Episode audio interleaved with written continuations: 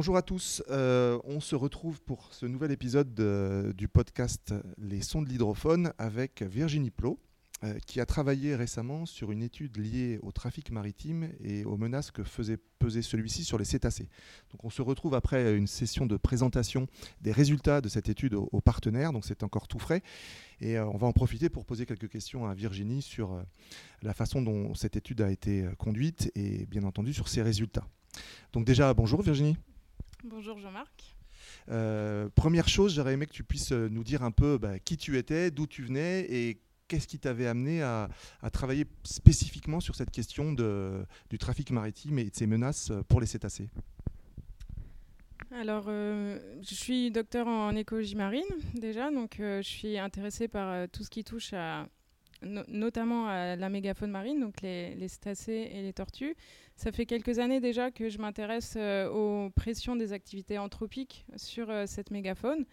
Et de projet en projet, euh, je me suis intéressée à l'impact du trafic maritime sur la, faune, la mégafaune à La Réunion et notamment les populations de cétacés.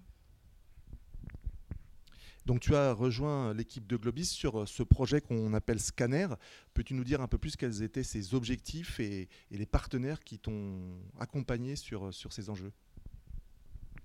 Oui, alors j'ai euh, rejoint Globis en juillet 2021 du coup pour le projet Scanner. Donc c'est un projet euh, qui est porté par l'association Globis et qui a été financé par euh, le Life for Best. Euh, nos partenaires euh, sur le projet sont euh, le CROSS, donc euh, le le centre de, surveillance euh, des navires en mer, notamment pour euh, la sûreté euh, maritime, la réserve marine de la Réunion et l'Université de la Réunion.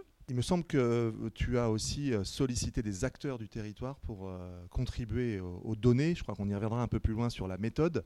Peux-tu nous dire exactement, à ce stade, comment tu as procédé pour, pour atteindre tes objectifs? Quels étaient donc les objectifs que tu voulais valider? Et euh, comment tu t'y es prise pour, euh, pour avancer sur cette étude?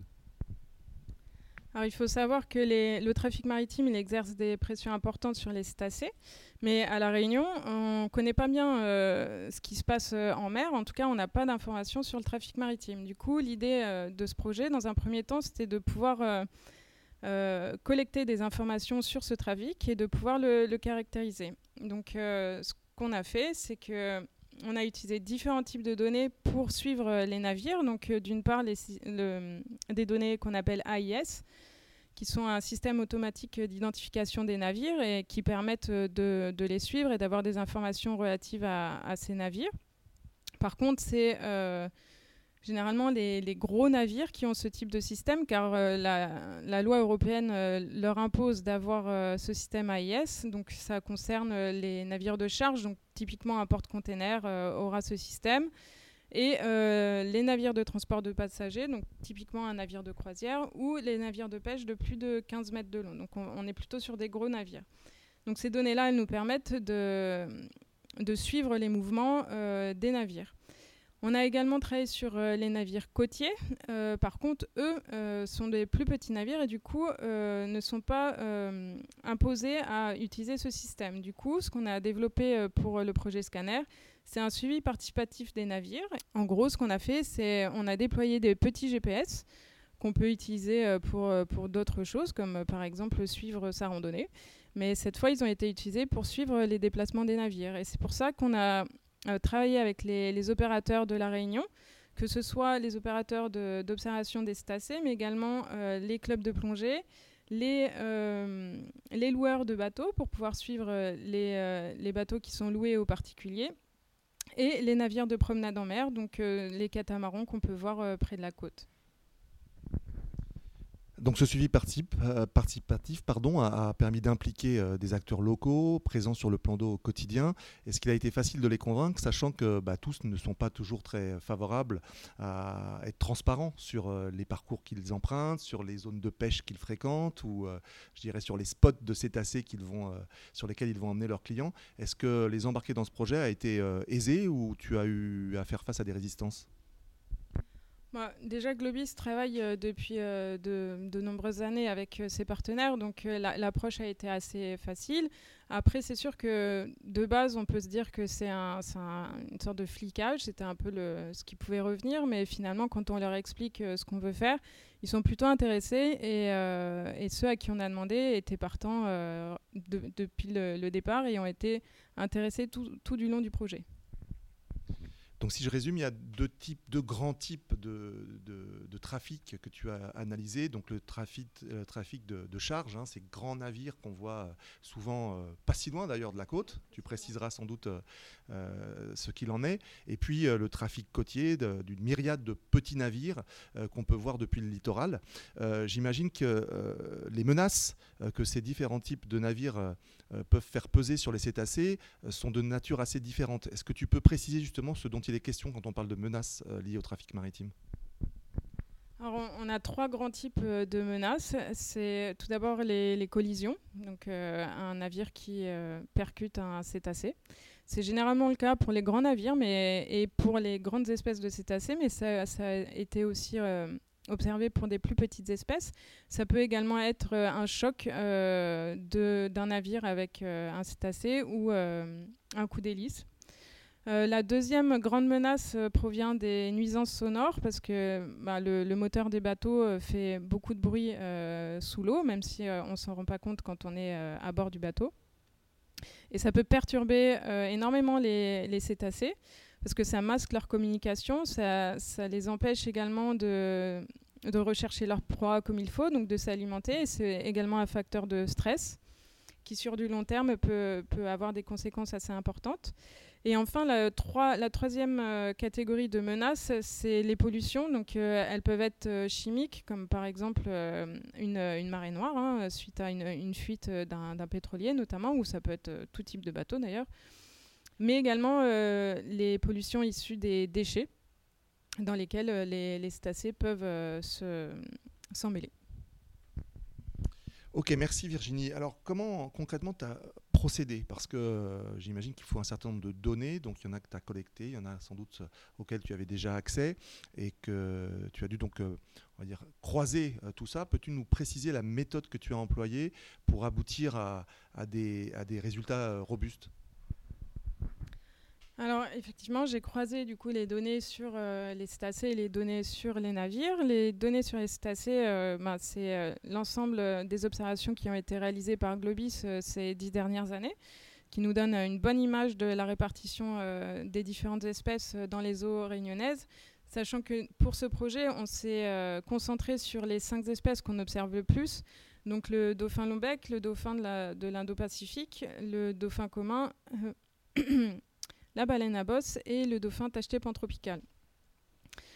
Euh, pour faire simplement, effectivement, on a croisé ces données et le plus intéressant quand on, travaille euh, comme ça sur des interactions spatiales, c'est d'utiliser une grille donc, qui recouvre notre zone d'étude et qui a euh, comme plein de petites, cellules, comme un filet avec des mailles. Et toutes les informations qu'on récolte, on va pouvoir les agréger par ces cellules et pouvoir faire des calculs. Donc moi, ce qui, m'a intéressé, c'est d'une part euh, euh, représenter la présence des cétacés et d'autre part représenter les pressions induites par le trafic. Donc euh, je me suis intéressée en particulier au nombre de trajets réalisés par les navires, qui représentent un peu l'intensité du trafic, et également les vitesses pratiquées par les navires, car plus un navire va vite et plus les, les chances de collision sont importantes et plus les nuisances sonores sont augmentées également. Alors, J'imagine que ça a pris du temps, qu'il a fallu plusieurs mois pour à la fois collecter, traiter, analyser et rendre compte de tout ça. Euh, en quelques mots, euh, on en vient au, cœur du sujet. Quels sont les enseignements euh, que tu tires aujourd'hui de l'analyse de l'ensemble de ces informations, qu'elles aient trait aux cétacés présents dans des habitats bien spécifiques ici à La Réunion, euh, croisés donc avec, euh, avec le trafic maritime de ces différents types de navires Est-ce qu'il y a des tendances fortes qui ressortent? Est-ce qu'il y a des idées clés que tu voudrais mettre en exergue? Le croisement de toutes ces données elle nous a permis surtout de, de, mettre en évidence des zones à risque, donc c'est-à-dire des zones avec des, des fortes interactions euh, spatiales entre euh, les navires et les cétacés. Ça, ça a été fait pour chaque espèce et pour chaque type de navire. En gros, le, message général qu'on peut sortir de cette étude, c'est que que ce soit avec les navires de grande capacité, donc les gros navires, ou les petits navires côtiers, leur trafic génère des, euh, pressions pour les cinq espèces qu'on a suivies. En particulier, les zones qu'on a pu identifier comme à risque euh, sont celles du sec de Saint-Paul, du sec de Saint-Gilles, euh, et le littoral nord, ça c'est pour les, gros navires. Et pour les petits navires, de même, on a les, deux secs de Saint-Paul et de Saint-Gilles qui ressortent comme des zones à risque.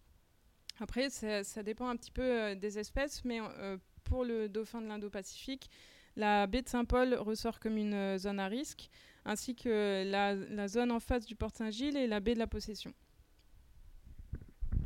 Alors là, tu me parles beaucoup de côtiers, mais je crois qu'il y a quand même aussi un trafic qui est un peu plus distant euh, de la côte, qu'on aperçoit euh, lorsqu'on voit ces grands cargos euh, au loin. y a-t-il là aussi des menaces spécifiques et des enseignements spécifiques à tirer de l'analyse de ces données AIS alors pour les gros navires, moi j'ai été assez étonnée dans un premier temps parce que je pensais qu'ils étaient, ils restaient quand même beaucoup plus au large mais ils se rapprochent pas mal des côtes, notamment ben, ceux qui doivent venir faire escale à La Réunion. Au final, ça, crée des zones ben, potentiellement risquées pour les cétacés. Après, effectivement, un peu plus loin, mais donc nous, notre, zone d'étude, ça restait les, eaux territoriales. Donc c'est 12 000 nautiques, donc c'est quand même pas si côtier que ça. Euh, et effectivement, y a hum, les gros navires utilisent deux grands couloirs de navigation, dont un qui passe euh, au nord-ouest de l'île et euh, qui pourrait être problématique pour les cétacés. Parce qu'effectivement, il faut rappeler qu'à La Réunion, on est peut-être un petit caillou au milieu de l'océan Indien, mais on est quand même environné par des autoroutes maritimes qui sont quand même très, très empruntées, très pratiquées par, les navires. C'est, je crois, euh, l'une des zones les plus, euh, les plus encombrées, si j'ose dire, de, des océans euh, mondiaux. Est-ce que tu peux nous préciser ça? L'océan Indien, il représente 25% du trafic mondial, donc c'est pas rien parce que c'est quand même un, petit océan. Bon, il y a des zones beaucoup plus chargées. Hein. La Méditerranée, typiquement, elle est quand même chargée en navires. en Asie, il y, a également des, zones portuaires énormes, d'où transitent un peu toutes nos marchandises. Mais à La Réunion, euh, la spécificité, c'est qu'on est en plein milieu d'une des grandes voies maritimes euh, de commerce qui euh, transitent entre l'Afrique du Sud et l'Asie du Sud-Est. Et en fait, les eaux réunionnaises sont vraiment en, plein milieu, donc les navires passent, passent par là. Alors, ce qui m'a surpris dans ton étude, notamment, c'est de constater, alors qu'on l'ignore parfois, euh, qu'il n'y avait pas finalement de, distance réglementaire euh, par rapport à ce grand trafic, euh, enfin, distance par rapport aux côtes. On voit des, grands navires de grande capacité qui sont en transit, hein, qui ne sont pas en train de décharger, par exemple, de marchandises, mais qui sont très proches des côtes. Est-ce que ça, c'est quelque chose qui pose problème? euh, à La Réunion, comme euh, il pourrait y avoir ailleurs, où on a vraiment des schémas de circulation qui existent sur une carte nautique, typiquement, euh, dans les eaux de La Réunion, ça n'existe pas. Les, voies de navigation, elles sont ni définies ni délimitées. Cette étude, a permis d'en définir deux grandes, donc c'est déjà une, première chose. Après, les navires qui sont normalement en transit, ils n'ont pas trop à se rapprocher des côtes. En tout cas, ils n'ont pas un, intérêt à le faire d'un point de vue rendement productif de leur trajet. Par contre, c'est vrai que souvent, on, peut euh, observer qu'ils se rapprochent pour euh, capter euh, Internet, notamment, pour, pour les communications du, personnel de bord. Effectivement, le fait de se rapprocher comme ça des, eaux territoriales peut être problématique en ce qui concerne les cétacés, mais également, je crois, en termes de sécurité. Plus il y a de, navires et plus les, risques de collision aussi entre navires peut être important. Alors, une fois qu'on a dit tout ça, effectivement, tu, pointes un certain nombre de menaces liées à, certaines typologies d'usage sur le plan d'eau. Euh, qu'est-ce qu'on peut faire? Est-ce qu'il y a d'ores et déjà des recommandations que ton étude préconise et euh, une sensibilité des acteurs à les mettre en œuvre? Il y a certaines euh, règles de base. Hein. Déjà, quand on est à bord d'un navire, il faut avoir conscience que ben, on fait du bruit, donc ça peut déranger les cétacés et que la présence même du bateau peut, peut être une cause de dérangement. Après, il faut faire attention à bien modérer sa vitesse parce que plus on va vite, moins on voit ce qu'il y a devant nous et plus ça peut être dérangeant pour les cétacés. Donc, euh, une, euh, une, recommandation assez basique, c'est de mettre quelqu'un à l'avant du bateau. Comme ça, il peut surveiller euh, ce qui se passe parce qu'on n'a pas conscience de tout ce qu'il y a en dessous et un, un cétacé ne pourrait pas être loin. ensuite, bah, il y a quelques réglementations qui sont existantes, qui peuvent être appelées ici ou là, et notamment celle de la vitesse dans la bande des 300 mètres de la côte, qui en théorie est limitée à 5 nœuds. En soi, moins on va vite, moins on risque de créer des pressions sur les cétacés. Alors ça, c'est des choses qui sont pourtant réglementaires. Ça veut dire qu'elles ne sont pas aujourd'hui respectées. comment on pourrait faire euh, pour faire en sorte qu'elles le soient? Ah bah Alors ça, c'est le gros dilemme. Euh, les règles euh, sont respectées lorsqu'elles sont contrôlées, ce, qui, ce qui est le cas. Mais déjà communiquer sur ces règles, parce que bien que les professionnels soient, soient au courant de, l'existence de ces règles, je pense que les particuliers le, sont moins. Donc euh, communiquer, sensibiliser, c'est déjà euh, une, première étape qui pourrait, euh, qui pourrait apporter des résultats. Les partenaires ont été conviés à la restitution de ces résultats. Ils ont aussi participé à l'élaboration d'un certain nombre de préconisations. Est-ce que tu les as sentis motivés pour, pour aller plus loin Et pour conclure cette interview, est-ce qu'on peut déjà se donner peut-être quelques idées de la suite euh, concrète que Scanner pourrait avoir dans un, futur euh, proche? Ah, les partenaires à ce projet, ils sont tous sensibilisés, ils ont tous envie de faire en sorte que, euh, qu'on puisse gérer au mieux le trafic pour qu'il, impacte le moins les cétacés. Donc après, il faut trouver les bons outils.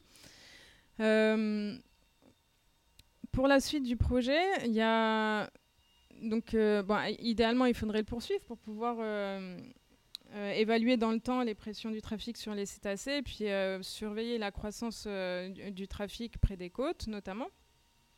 Mais par contre, il y a quelque chose qui, va ressortir, enfin qui, est utile dans ce projet, c'est que déjà, ça nous donne des données concrètes sur lesquelles les gens peuvent discuter. Donc ça, c'est déjà une bonne chose. Ensuite, euh, les données sur le trafic euh, côtier, notamment, il va être euh, utilisé par un projet que, Globis est, en train de, commencer avec d'autres partenaires à l'échelle du sud-ouest de l'océan Indien. Mais les, données de trafic côtier que nous, on a récoltées sur ce projet, elles vont être utilisées pour modéliser le paysage sonore de, de la côte à La Réunion et pour pouvoir mieux comprendre s'il y a des zones qui sont plus nuisibles en termes acoustiques euh, pour les cétacés ou pas. Eh ben, écoute, merci beaucoup Virginie, c'était très complet. Euh, je précise que euh, l'étude complète, ou en tout cas sa synthèse, peut être téléchargée sur le site de Globis, globis.org, et que nous tiendrons informés tous ceux qui s'y intéressent de l'avancée des futurs projets qui naîtront de cette première évaluation, qui évidemment est très intéressante pour limiter les risques qui pèsent sur, sur les cétacés. Donc merci beaucoup Virginie pour ce super boulot, et puis ben, à bientôt. Merci Jean-Marc, à bientôt. What?